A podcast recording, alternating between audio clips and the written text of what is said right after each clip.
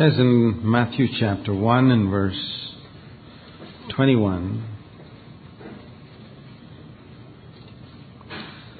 This is the first promise in the New Testament.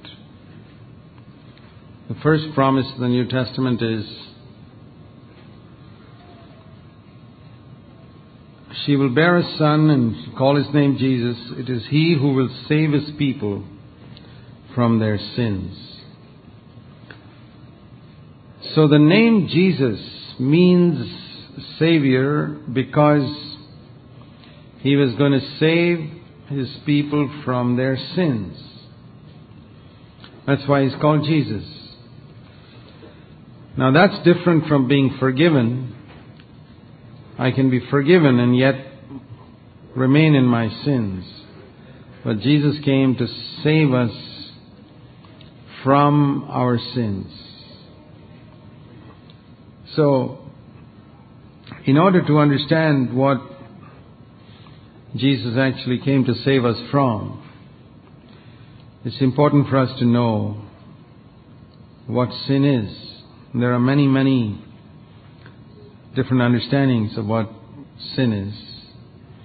So if a man thinks that sin is, well, just getting drunk or some bad habit in his life, then his understanding of salvation will be just that. That if God saves me from those two or three bad habits, He saved me. So the deeper our understanding of sin, the better will be our understanding of salvation. And so if we want to understand sin, we've got to go back to the Old Testament and see Genesis chapter 3 how sin first came. And then we understand what sin is. And then we understand what being saved from sin is. When God first created man, and He created the earth, and it says that God placed two trees there in the garden. One was the tree of life. There were thousands of trees, but these two are mentioned. The tree of life and the tree of knowledge of good and evil. Now, it wasn't the, it wasn't the devil who created that tree of knowledge of good and evil. It was God who created that tree. And um, yet, and God looked at all that He had created, and He said it was very good. Which means even that tree was good in one sense, in that it offered man an opportunity to be tested. That when God had made that tree, and He had made all the earth, it says on the end of the sixth day, He looked at everything that He had created, which included that tree, and He said it was very good. So we mustn't forget that. So when God told Adam that you mustn't eat of that tree, um, it was a means by which man would be tested. And is testing good? Yes. What we learn from there is a man cannot become really holy if he's not tested and he doesn't make a choice for God. See, if God had sent Adam into the Garden of Eden and told him, You can do whatever you like, you can eat whatever you like, and do anything you like, he wouldn't have been tested and he could never have become holy. God cannot make a man holy without the man's choice. It's not just a question of obedience. Look at the planets and the stars. They have obeyed God for thousands of years, going in their orbits and doing exactly what God wants them to do, and yet none of them are holy. And that's an indication how obedience won't make anyone holy. If God made Adam like a robot that just automatically obeyed God, he wouldn't be holy. And if God sent him into a garden where he said, You can do whatever you like, he wouldn't be holy. In order to be holy, man had to make a choice. That's what the stars and planets cannot make. The trees and plants cannot make a choice. So they can't be holy. And if God had made man without the power of choice, he could never have become holy. And when God gives man the power of choice, he needs to be tested. And when he tests, when he's tested, if he passes the test, he becomes holy. So holiness is always the result of a choice. Because I'm choosing to do God's will against my own will. I'm choosing God above other things. And that is what Adam and Eve were tested with in the Garden of Eden. It says here in Genesis chapter 3 that the serpent, the devil came into the serpent and tempted Eve. Now, wasn't God watching all this? Didn't God see the devil come into the serpent? Didn't God see the serpent tempting Eve? Couldn't God have stopped it? He could have, but he didn't. It was permitted because man had to be tested. And that's exactly why God's allowed the devil to exist in the world even today.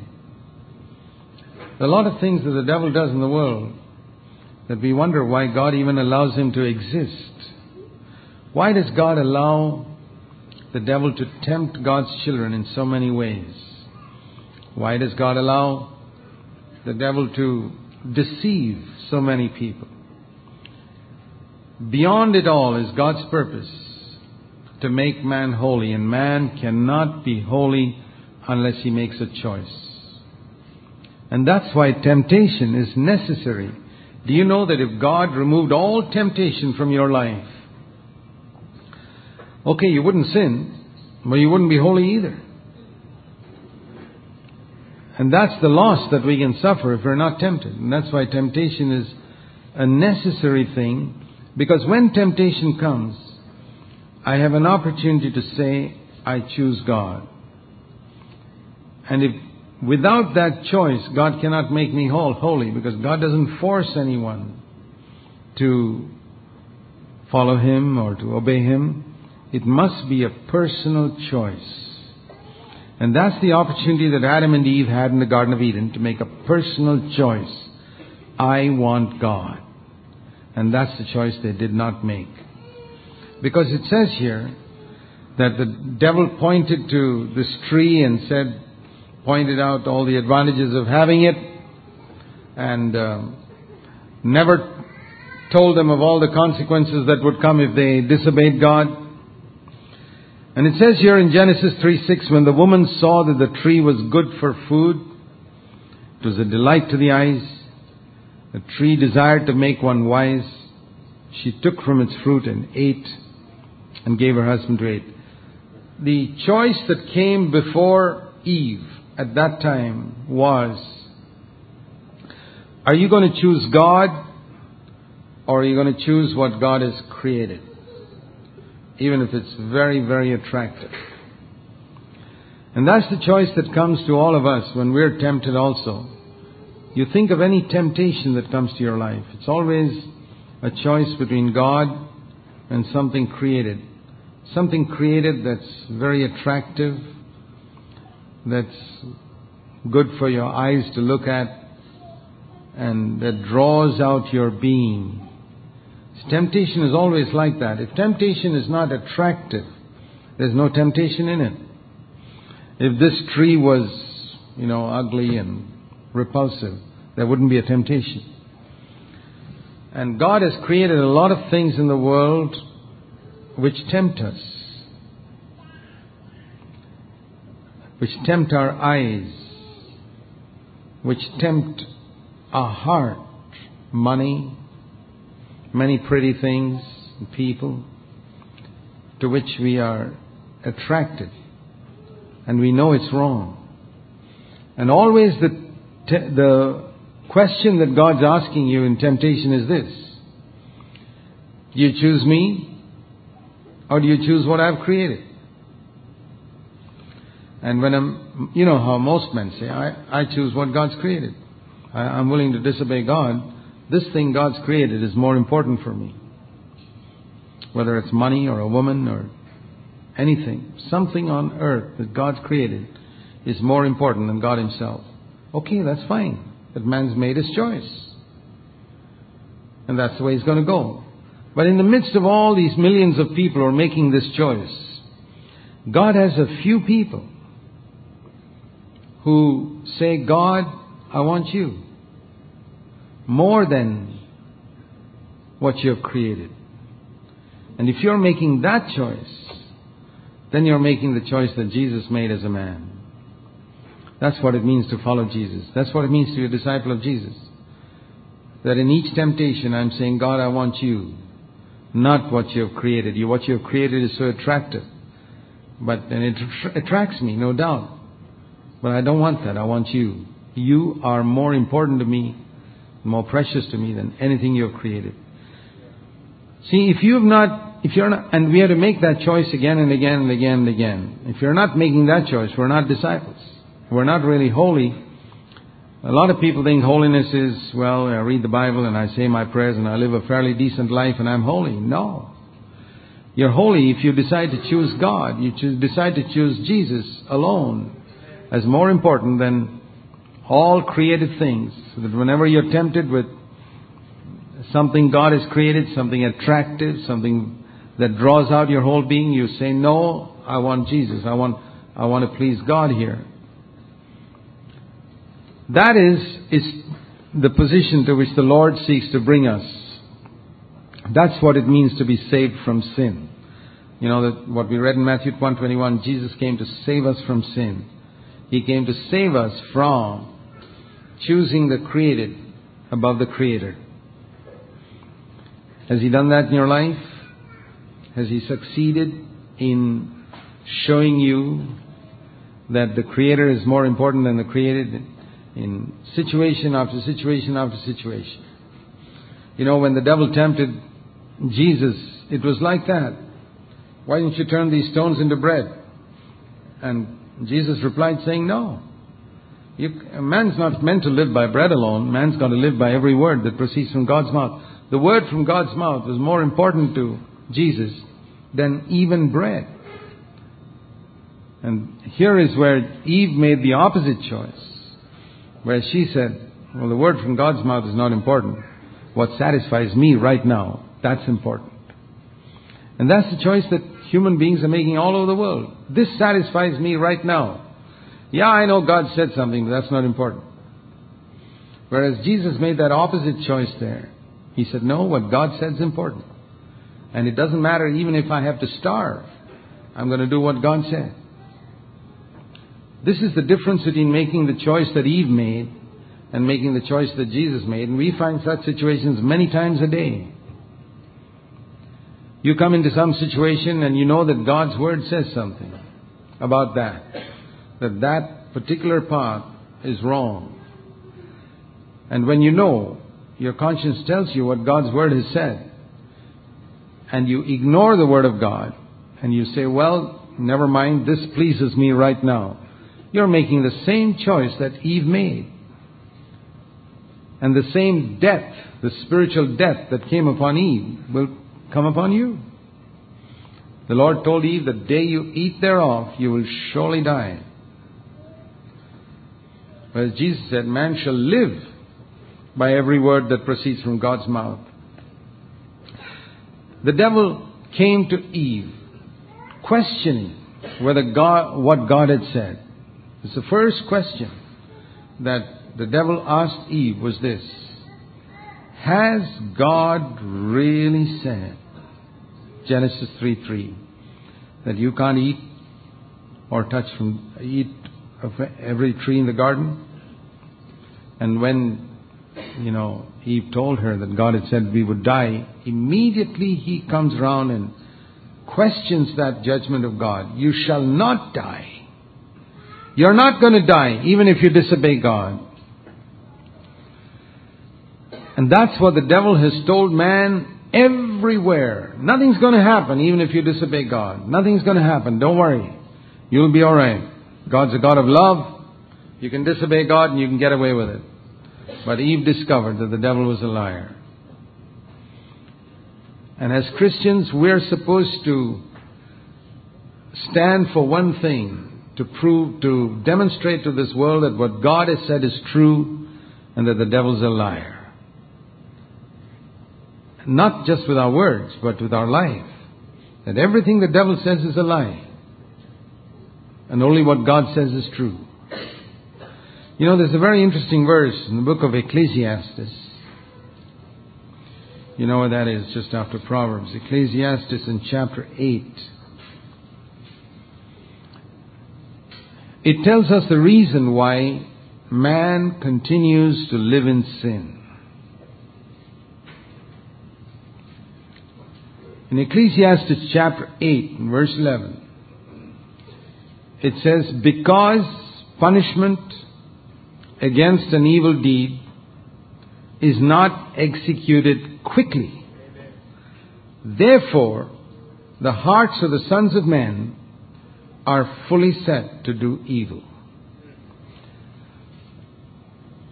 If, if my tongue got a little paralyzed every time I told a lie, how long do you think I'd continue lying? How long do you think anybody would continue lying? I think lying would stop all over the world. If my eye became a little blind every time I lusted after a woman, how long do you think that would continue in the world? It would disappear. A lot of people say, I can't do it, I can't, I'm tempted. No, that's not the reason. you can overcome it if you want. The thing is, you don't believe there's going to be any punishment. If the punishment came immediately, we would beware of sinning with our eyes or our tongue or anything. But because we, because God has delayed that punishment and He says He's going to punish only later, most men assume, most human beings, there is not going to be any final punishment. Take a word like this, for example, what Jesus said in Matthew chapter 12. In Matthew chapter 12, Jesus said in verse 30, 36, Every careless word or idle word that men shall speak, they shall give an account in the day of judgment. You know, I have found very, very few believers in my whole life who really believe that verse. If they did believe it, they would be very, very careful with the words they speak. You know the careless words we speak about other people? The backbiting, the gossiping, the so many things. Do you really believe that every word we speak, one day we're going to give an account for it before God? I don't think there are many believers who believe it, but it's true. It's because the judgment doesn't come immediately that people keep on doing evil. And people are going to get a big surprise when Jesus comes again, judges everybody, and he, they discover that all the words they ever spoke in their life, they're going to give an account for. I say, hey, Lord, we didn't know this was going to happen like this. Yes, it was written in His Word. Every word, idle word we speak, we'll give an account in the day of judgment. What does it mean when the Bible speaks about the fear of God being the beginning of wisdom. The fear of the Lord is the beginning of wisdom. To fear the Lord is first of all to take God's word seriously. That when God says something, He means it. This was the test that came to Eve. God said, You must not eat of that tree. If you eat of it, you'll surely die. And the devil said, Ignore it. It's not serious. And once the devil's convinced you to ignore some word of God, it's not serious, it's not important, you can afford to forget about it. The fear of God has gone away from your life. And then sin becomes very easy. I believe this is the main reason why many, many, many Christians don't grow in their Christian life because they don't take God's word seriously. They don't take man is supposed to live, Jesus said, by every word that proceeds from God's mouth. There's only one book in the whole world, and that's the Bible, which tells us exactly what God thinks about various situations, what God's opinion is about everything. And if I don't take these words seriously, I don't fear God. And uh, I'm not going to be free from sin, and I'm not going to be able to live a life pleasing to God. Now, there's a type of fear of God which all the religions, all the false religions the world teach. And we're not talking about that type of fear. There are two types of fear of God we must remember. One is false. Religions teach that. The fear that God will hurt me. And the other fear, the right type of fear, is the fear that I will hurt God. That's the type of fear that we need to have. God, I never want to do anything in my life that will hurt you. I want to please you in everything in my life. This other type of fear that God may punish me, God may hurt me, that was in the Old Testament. That's not really going to make me holy. It's, I'll be holy because I'm afraid of punishment.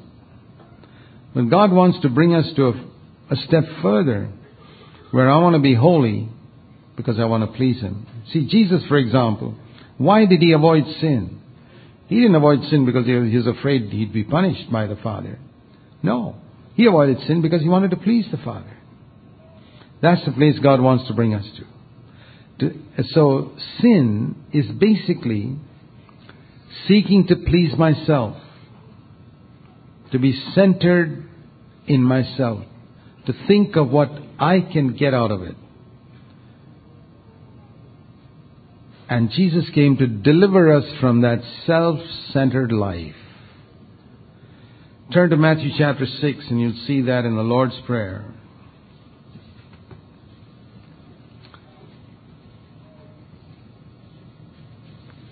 Jesus was telling his disciples how to pray, not to pray like the heathen.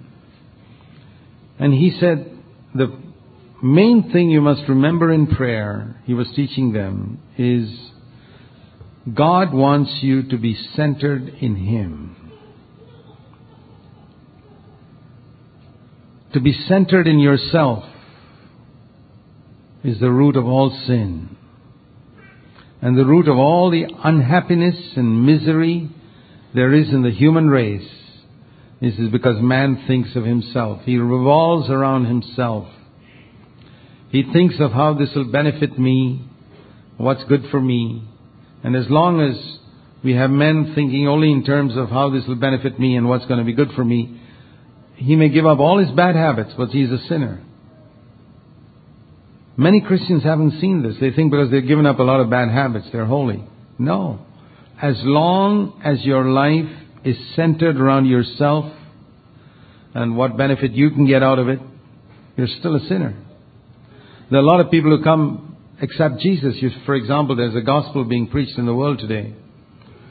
They call it a gospel. Um, where they say, well, Jesus is going to make you wealthy. Well, who wouldn't like to hear that? Everybody in the world would like to hear that. Jesus will solve your problems and Jesus will make you healthy and Jesus will make you wealthy. It doesn't deliver man from his self-centeredness. And that's why I say it's a false gospel. Everybody in the world wants that. Whereas Jesus came to deliver us from this self-centered life where I'm thinking only in terms of me and my family and how I can benefit from this. That's not the gospel. Jesus said, when you pray, don't pray beginning by saying, Lord, make me wealthy or healthy. Our Father who art in heaven, hallowed be thy name. Thy kingdom come. Thy will be done in other words, let your center shift from what's going to benefit you to what's going to bring glory to God. Then we become truly holy. True holiness is not giving up bad habits. That's good. It's in the beginning. We give up bad habits and we give up a lot of things, but ultimately, true holiness is when my life is centered in God and in everything, I seek to glorify God. I seek to please Him. Lord, don't let your name be dishonored. Let your name be glorified. Let your kingdom come. Let your will be done. It's a whole life that's now centered and focused on God Himself. That is what it means to be saved from sin and to be truly holy. Now, as I said, we can have low standards of holiness and sin where, then of course, we only think in terms of being free from certain bad habits. If I don't tell lies and I don't get upset with people, I think I'm holy. There are a lot of people who don't drink, who don't smoke, who don't gamble, who don't have any bad habits, who don't hurt anybody else, and um, who don't use swear words, and maybe have got a, got a little bit of patience and control their temper, but they're living completely for themselves. Their whole life revolves around themselves and their family and how they can live a more comfortable life and make a little more money and and they go to church and read the Bible they're not saved from sin. They've saved from certain bad habits. But their life is still centered around themselves. And as long as your life is centered around yourself, you can say Jesus hasn't saved you from sin. He saved you from certain superficial results of sin. But the root of it remains there. What, what did we read in Genesis chapter 3? When Eve saw that tree satisfied some need of hers. I was going to get some benefit out of eating that tree. It was good for my eyes, good for my stomach, and it's going to make me wise. I'm going to take it. See, the devil didn't tempt Eve to kill Adam or some terrible sin like that. It was such an innocent looking thing which didn't look so evil, but it was seeking her own, ignoring the Word of God. And that's how the devil makes, keeps a lot of Christians spending their whole life avoiding bad habits. They don't kill anybody. They don't commit adultery. They don't commit what the world calls gross sins. But if you look at their lifestyle, how they spend their time and how they spend their money and how they spend their life, it's all for themselves. And they're sinners. And they don't even know it. Because when you live your life centered around yourself, you're living in sin. And Jesus came to save us from our sin. And that's the reason why so many Christians are unhappy. And that's why many of them are so discouraged so frequently. That's why there's no joy in their life. That's why there's no victory in their life. Because you cannot come into the life the New Testament describes until you get your life centered in God we can say that Jesus came to deliver us from a life which is occupied with myself and my family to a life that's occupied with God first. And Jesus said, if you live that life, you won't starve, your family won't suffer, you seek the kingdom of God first and His righteousness, and God will take care of all your earthly needs. Amen. And I I, I remember when we started our work in India 27 years ago. India is a very poor country, one of the poorest countries on the face of the earth. And I said, Lord, I want to be, I want to prove in this country where there is no social security, where there's no such thing as medical insurance or any such thing, where you got to pay for everything. If you're sick, you go to the hospital and you pay every last cent for the expense. Nobody's going to pay it for you. And uh, the government pays you nothing for anything. Everything is by yourself. If you're poor, you're, you're poor. And a lot of people who die of poverty, who die of starvation. In this country, I want to prove to an unbelieving generation that anyone, the poorest person in this country, if he seeks the kingdom of God first and his righteousness, all that he needs for his earthly life, and Almighty God will provide. If that is not true, let me throw this Bible away and stop preaching.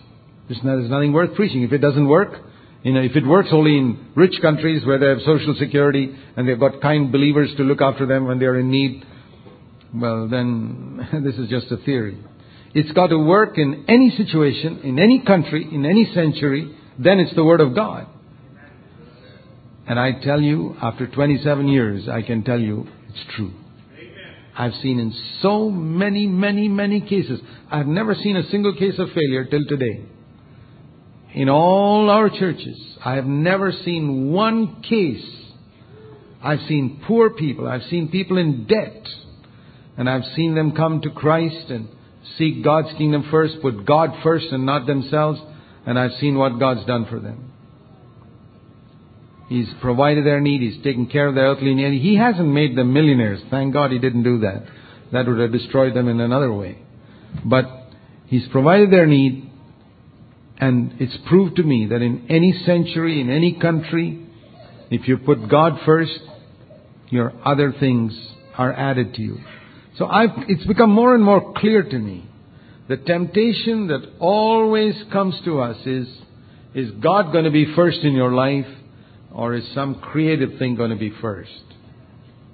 Why do we say that gluttony is a sin? Because you're making food your God. Instead of the God of heaven your God. There's no difference between that man and another man who makes money his God. It's just a different God, that's all. Both of them have missed the true God. But a lot of people know that those who run after money are living in sin. Those they don't realize that just being taken up with eating food is just as bad. Anything God's created, when that becomes more important to you than God Himself, you're going along a path that's going to lead to destruction. That's what Eve didn't realize, and that's what the devil seeks to deceive Christians today as well with. And so Jesus said, when you pray, change your whole way of life. You know, prayer is an expression of what's deep down in our heart. I don't mean when we pray in public because usually when we pray in public we try to sound spiritual and say the right things. But when we are alone, what we pray for shows what is deep down in our heart. What is the deepest desire of your heart? You need to ask yourself. You've got to be really honest with God to find out if Jesus has saved you really.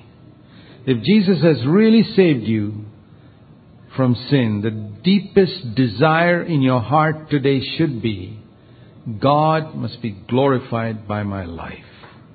Whether I have money or don't have money, whether I get food to eat or don't get food to eat, whether I live comfortably or live in poverty makes no difference. If God can be glorified by my life, that's the most important thing for me.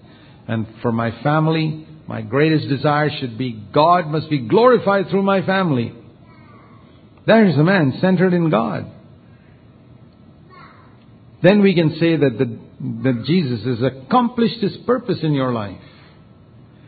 You remember John the Baptist said that Jesus came to lay the axe to the root of the tree. And the root of the tree in all of our lives is that we seek our own. It's not just um, unbelievers. I want to show you a verse in Philippians in chapter 2. In Philippians chapter 2, we read of the Apostle Paul looking around at his co-workers now, his co-workers were very fine believers and very fine Christians. But he looked at his co-workers, and you know what he said about them? Philippians chapter 2. He was thinking of sending one of his co-workers to Philippi to encourage the church there. And he says in Philippians 2:19, I hope in the Lord Jesus to send Timothy to you shortly, because verse 20, I have nobody else among all my co-workers who will genuinely be concerned for your welfare for, listen to this, verse 21, they all seek after their own interests and not those of Christ Jesus. Was he talking about unbelievers? No. He was saying that even among his co-workers, he could discern that everybody was seeking their own interest, except Timothy. And that's what made Timothy a spiritual man. Now I've read that verse and say, Lord, if that was true among Paul's co-workers, can you imagine how much more true it is of a lot of people today? Here is a verse that all of us need to really seriously think about. Philippians 2:21. All seek after their own interests and not those of Christ Jesus. Let that be like a mirror. Examine your own heart, an x-ray or a scan by which we search our own heart and say, Lord, have I really been saved from sin? Have I really been saved from seeking after my own interests? To seek those of Christ Jesus.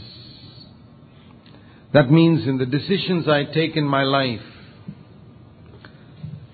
am I thinking primarily in terms of how this will benefit and promote the kingdom of God, or how this will benefit and promote my own interests? You think of Jesus, we talk about following Jesus. When Jesus was in heaven, what was it that made him leave heaven and come to this earth? Supposing he had sat in heaven and thought, what will promote my own interests the best? He would have stayed in heaven. Right? Sure. What was it that made him come to earth? What will promote the Father's interest the more? I mean, whether I suffer or not is secondary. What will be in the Father's interest? What will be the best for other people? And he realized that coming to earth was the best thing, even if it meant personal loss.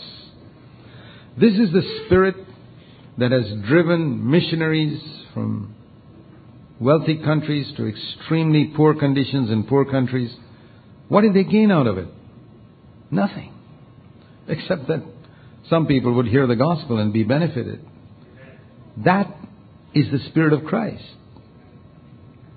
And it's not, it's to be found not only in missionaries. I believe it, God wants it to be found, even if you're never called to be a missionary, that every decision of yours must be governed by, will this promote my own interest or the interest of God? For example, when I move from one place to another, what are the factors that determine my moving? God, can I be of greater value to your kingdom if I'm here? I want to be totally available to you. This is what it means to be a disciple of Jesus Christ. That I seek God's interests in everything. I don't know whether we've seen this, how serious an issue this is. I want to show you another verse in Matthew's Gospel in chapter 16. Matthew's Gospel, chapter 16. This is the time when Jesus spoke to his disciples for the first time and told them that, told them that he was going to die on the cross. And as soon as it says in verse 21, from that time Jesus began to show his disciples how he must go to Jerusalem and suffer and die on the cross. And Peter, verse 22, took him aside and rebuked him, saying, Lord, God forbid it, this shall never happen to you. And you know that story, how Peter's, I think Peter had a good heart. He was considering the Lord's interest, that you shouldn't suffer. But look at the Lord's reply to him. It's very interesting to see the reply the Lord gave to him. Get behind me, Satan. Jesus never said that to any other human being except to Peter. Get behind me, Satan. You are a stumbling block to me. You are a hindrance to me. And what is the reason? Read the rest of that verse. Your mind is set not on God's interests, but man's. So, who is a stumbling block to Jesus? Anyone whose mind is set on human interests and not God's interests. Did you know that? Did you know that if your mind is set on earthly interests and not God's interests, you may think you're not living in sin, but you're a hindrance. Jesus says you're a hindrance to me. And any person who wants to be a disciple of Jesus will take that seriously. For myself, for many years, I have sought to live by this rule to think in terms of decisions that I make. Now, will that, Lord, promote your interests? Is that the best way for me to, is that the best place for me to live? Promoting your interests, not mine. Not to think what will be the best for me and my family, but what will be the best for God and His kingdom. That's what it means to seek God's kingdom first. And I assure you, God will not ignore our family's needs. You and your family are not going to suffer because you put God first. In fact, you'll be blessed. Amen. Certainly. When Eve put her own interests above God's, was she blessed or did she suffer? What happened to her first son? Did he become a missionary or a murderer? A murderer. Look at all the chaos that came into her descendants. It all started from her seeking her own interests. Okay, she enjoyed it for a while, but look at the suffering that came. Jesus came to show another way of life, a totally different way of life, where he would never take a decision based on what was going to be pleasing to him or what would make his life comfortable if he had sought what would make his life comfortable, he'd never have come from heaven in the first place. He'd have just stayed there forever. He came because that would further the Father's interests. That would be a blessing for other people. What does it mean to follow Jesus? It means to be motivated by that same inner longing. Not just to live a pure life externally, I know a lot of Hindus in my country who live a very pure life externally. Yeah, to live a pure life externally is not just being free from sin. Sin is where I seek my own interests, where my life is centered around myself, where my thinking is around myself. And you know, what we think usually indicates where our interests are. Jesus said, where your treasure is, your heart will be also there. Think of a, think of a man who is a businessman, an unconverted businessman. What do you think his mind is revolving around most of the time? How to expand his business and how to make more money. That's what he's thinking of all the time.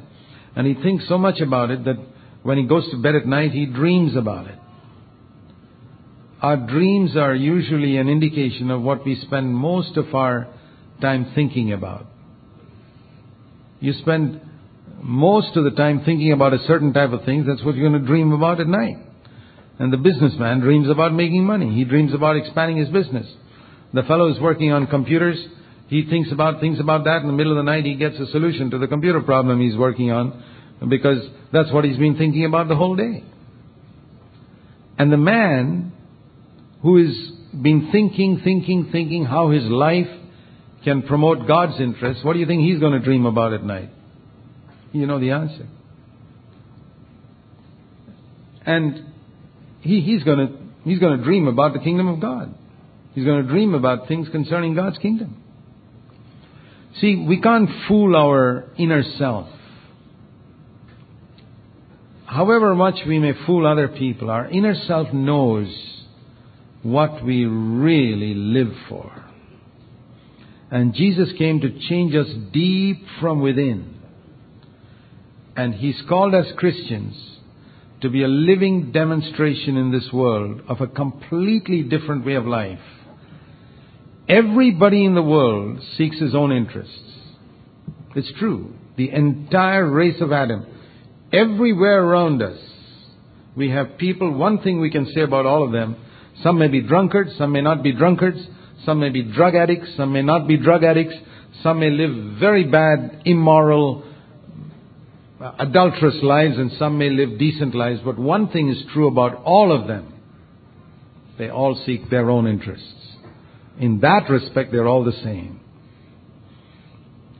So, a Christian is not just one living a clean life in the midst of adulterous people. Because there are a lot of people in the world who live clean lives. How is a Christian different from these other people living a clean life?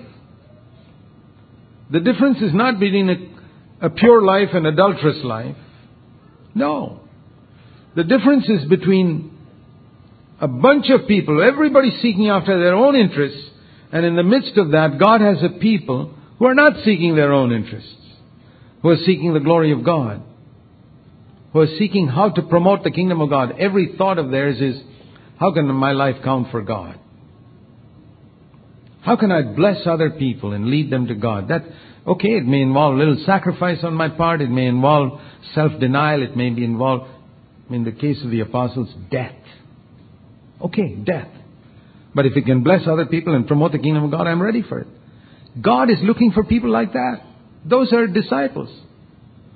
The rest are so superficial. There's a lot of superficial Christianity and discipleship, even among those who consider themselves born again believers. And that's why their lives are so shallow.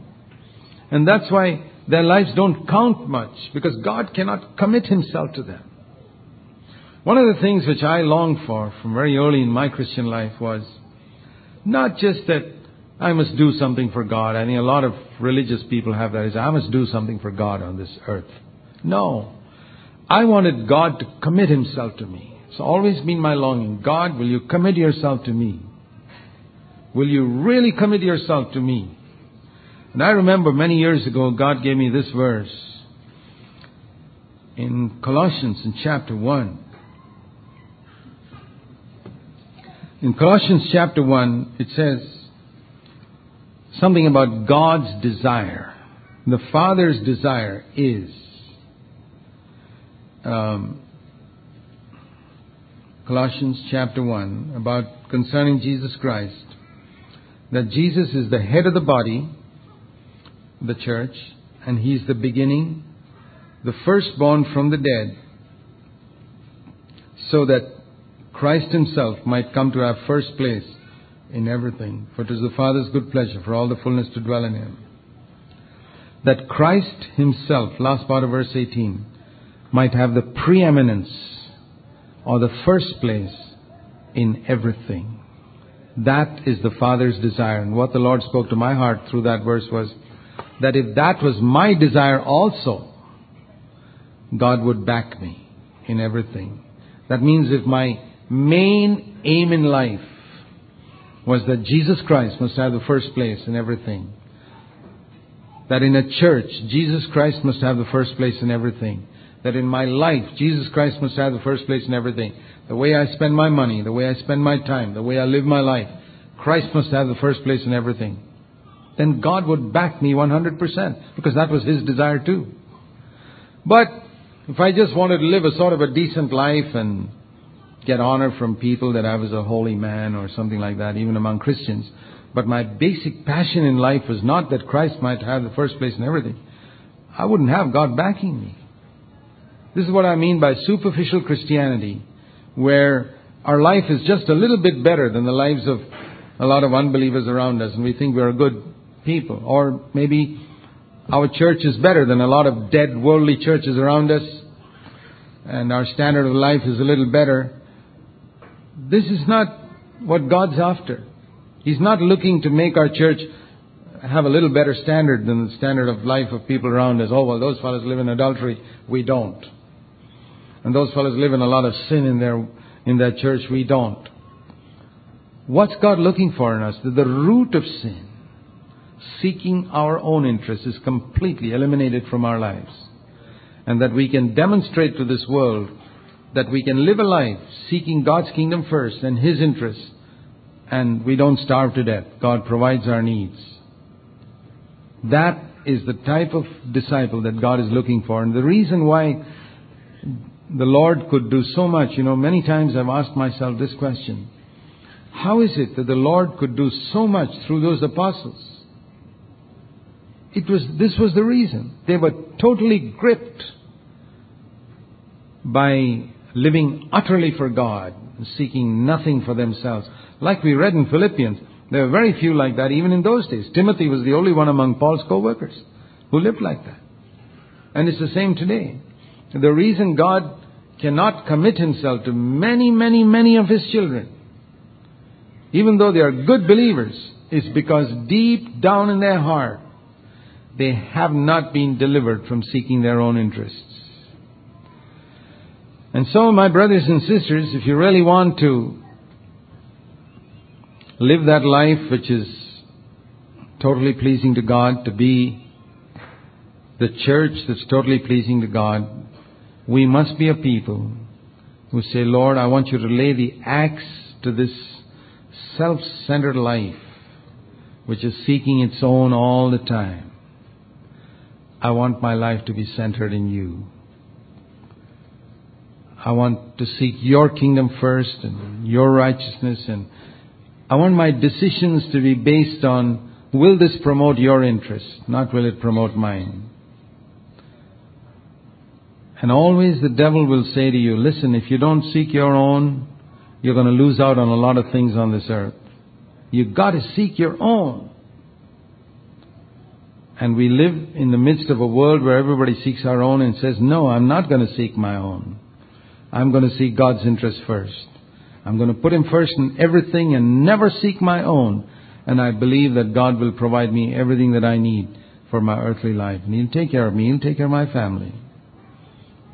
And if God has a number of people like that as a living testimony, that is the proof that we have a living God. And our church must be like that too. A church not just where people live decent lives, but a church where people are not seeking their own interests. And that's what we should promote in our children as well. That we seek God's interests in all things. Remember again what the Lord told Peter Get behind me, Satan, because your mind is set on man's interests, not God's. And then you're a stumbling block to me. Those are strong words. But they come down to us today. Today, if like Peter, my mind is set on man's interests and not God's, does the Lord say anything different to me? Your mind is set on man's interests, not God's. I tell you, the vast majority of believers, I'm not talking about unbelievers, the vast majority of believers live seeking their own interests. They have not seen that this is the root to which Jesus came to lay the axe. They're happy that they live a fairly decent life. A clean life without, you know, they're modestly dressed and they um, don't commit adultery and they're pure morally and they give a little bit of money for missions and God's work and they go to church, they read the Bible every day and they pray. But they've never been delivered from seeking their own. Their life is not passionately devoted to seeking God's interests. And in that sense, we can say they're not disciples of Jesus. And a lot of preachers are afraid to preach this type of thing because it's going to thin their congregations down. And they don't want to preach things that will reduce the size of their congregation because very few people want to live this type of life. I've shared with the people in our own church, I say, we can count the number of people who sit here in chairs, but do you know whom God's counting from heaven? From this crowd of so many of us sitting here, I say, God's looking at those who are passionately devoted to His interests. And out of 200 people, He may find two or three. And so we say we got 200 people in our church. God says, no, there are only three there. Quite a difference, isn't it? The way we count all the occupied chairs and God sees whose hearts are totally devoted to His interests. May God help us. Let's bow our heads in prayer. You are invited to visit our website on the internet at www.cfcindia.com.